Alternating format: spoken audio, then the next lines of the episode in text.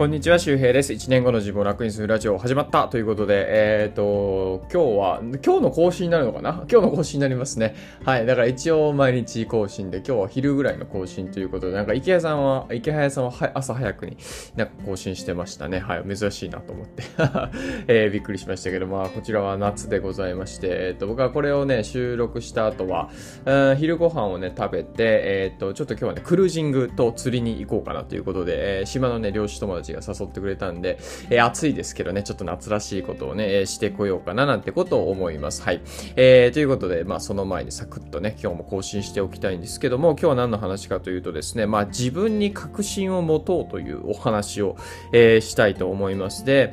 あのー、やっぱこう、自信がないですとかね、あありますよね。僕もまあ、それはもちろん自信がめっちゃあるわけではないですけど、あの、自分のやってることにね、確信を持てるかどうかってものすごく大事なんですよ。まあ、自分のやってることというか、それをやってる自分というかね、まあ、まあ、とにかく、まあ、つまり自分に確信を持つ。っていうことですね。で、確信とは何かというと、もう確固たる自信ですよ。もう間違いない。ってことですね。ただ、じゃあ、ブログとか SNS とか、まあね、何でもいいですけど、農業とか音楽でも何でもいいですけど、やってること、仕事でも何でもいいですそれに確信を持つっていうのは、ちょっと難しいんですよ。難しいっていうか、そこに絶対はないから。でも、絶対がもしあるとするならば、それは自分自身なんですよね。どんなもの、どんな時代だろうが、自分というこのね、身一つあれば、何でもやってややるぞと。成し遂げてやるぞという。まあ、それは別にこう、年商100億円の企業を作るとか、そういうね、あの、なんだろう、誰もが見た時に定量化できるすごいことではなくて、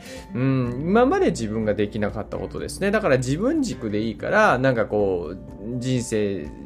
史上最高の自分になるぞとか、えー、そういうことですね。で、なんだろうな、あの、これね、なんかね、一見、うん、自信がない、ネガティブというか、いつもこう心配ばっかりしてるとか、うん、なんかおどおどしてしまう、もじもじしてしまう人も、このね、確信を持つことはできるんですよ。要するに、そんな自信がない自分でも、でもこれはやってるよなとか、そう。あの、世界にたった一人だけですからね、そこまで自分のことを信じられる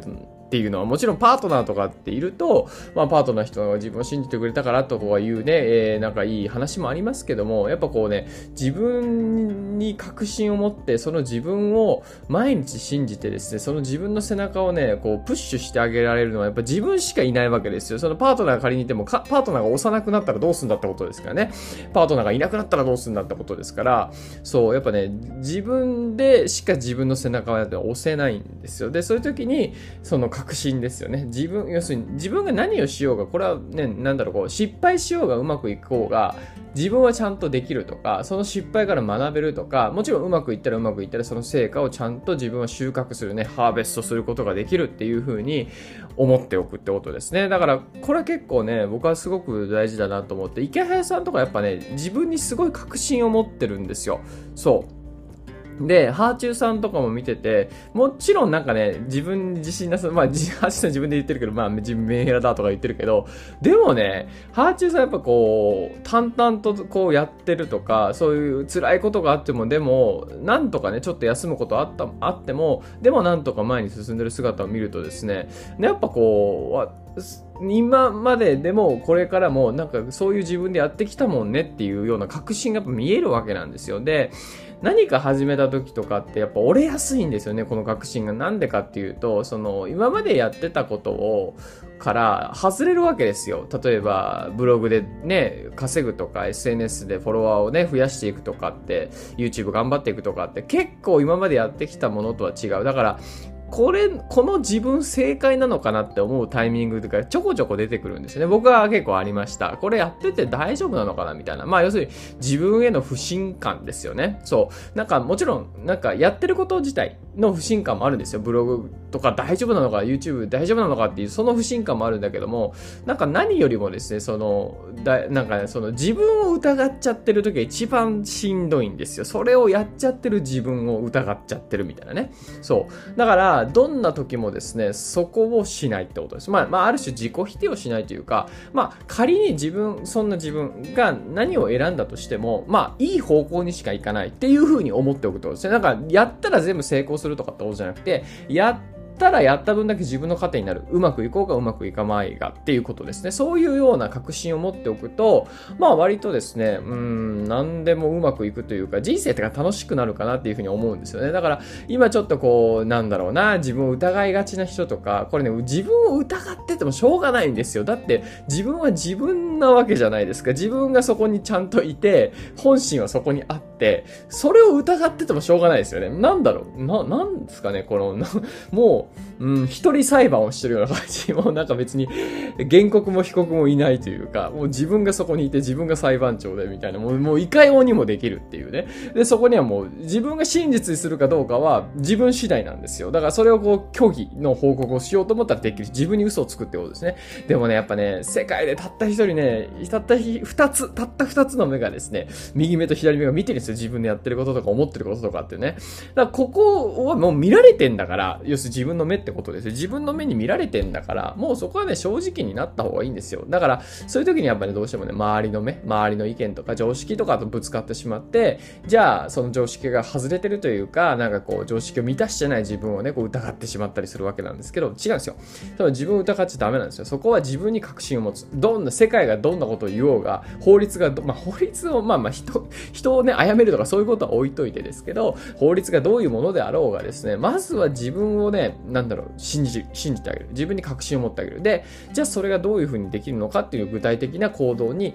ね、あの、ステップを移していくっていうことがすごく大事で、で、この確信がやっぱね、確信を育てていくことが大事なんですよね。そう。最初からあれば楽なんですよ。最初からあれば楽なんだけど、これね、やっぱコツコツ育てていくしかないんですよ。最初ね、まあ、まさに半信半疑ですよ。ミスチルみたいな感じでね。半信半疑から始まって、あももっとかもしんないね。4分の1、えー、あななんだろう、4分の3疑いの、ね、4分の1信じるみたいな、それぐらいかもしれませんね。で、そういうとこが始まって、だんだんだんだんその自分の確信をね、入れていくわけですよ。あの、OK、OK みたいな。で、それやっぱね、行動でしか入っていかないんですよね。それをやってる、あ大丈夫だっていうね、そのか、その、やったことでしかその自分の確信は高められないので、まあぜひですね、今ちょっとなんかやってることで自信がないなとか、すぐにね、こう、まあ自分の可能性とか自分を否定してしまうなっていう人はぜひ参考にしてみてください。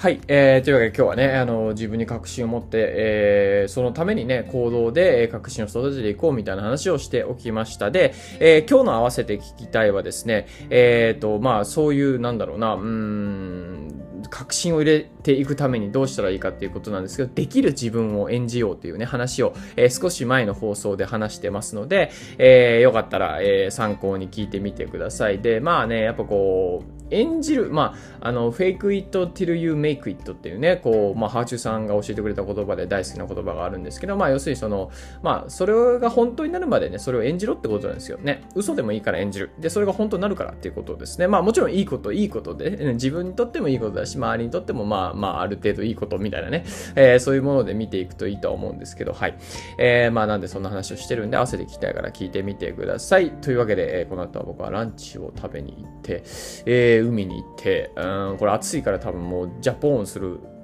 感じですね。はい。ジャポン。はい。うん。ジャポンします。はい。海瀬戸内海にジャポンして。釣れるかな？もうてか暑いから釣りになるのかな？まあどうかわかりませんけど、多分日焼け対策もちゃんとしてね、えー、行ってきたいと思います。はい。皆さんもぜひ、えー、まあ8月でもう夏も本当ね終わっちゃいますけど、短い夏をね、楽しみましょう。その、まあコロナ対策とかもあるけど、まあ別にもう少人数でバーベキューしたりとかさ、海に行ったりするの全然大丈夫だよね。いや、もうなんかそんなんでね、まあでも川でなんか、川で感染してたとかあるじゃん。もうなんかもう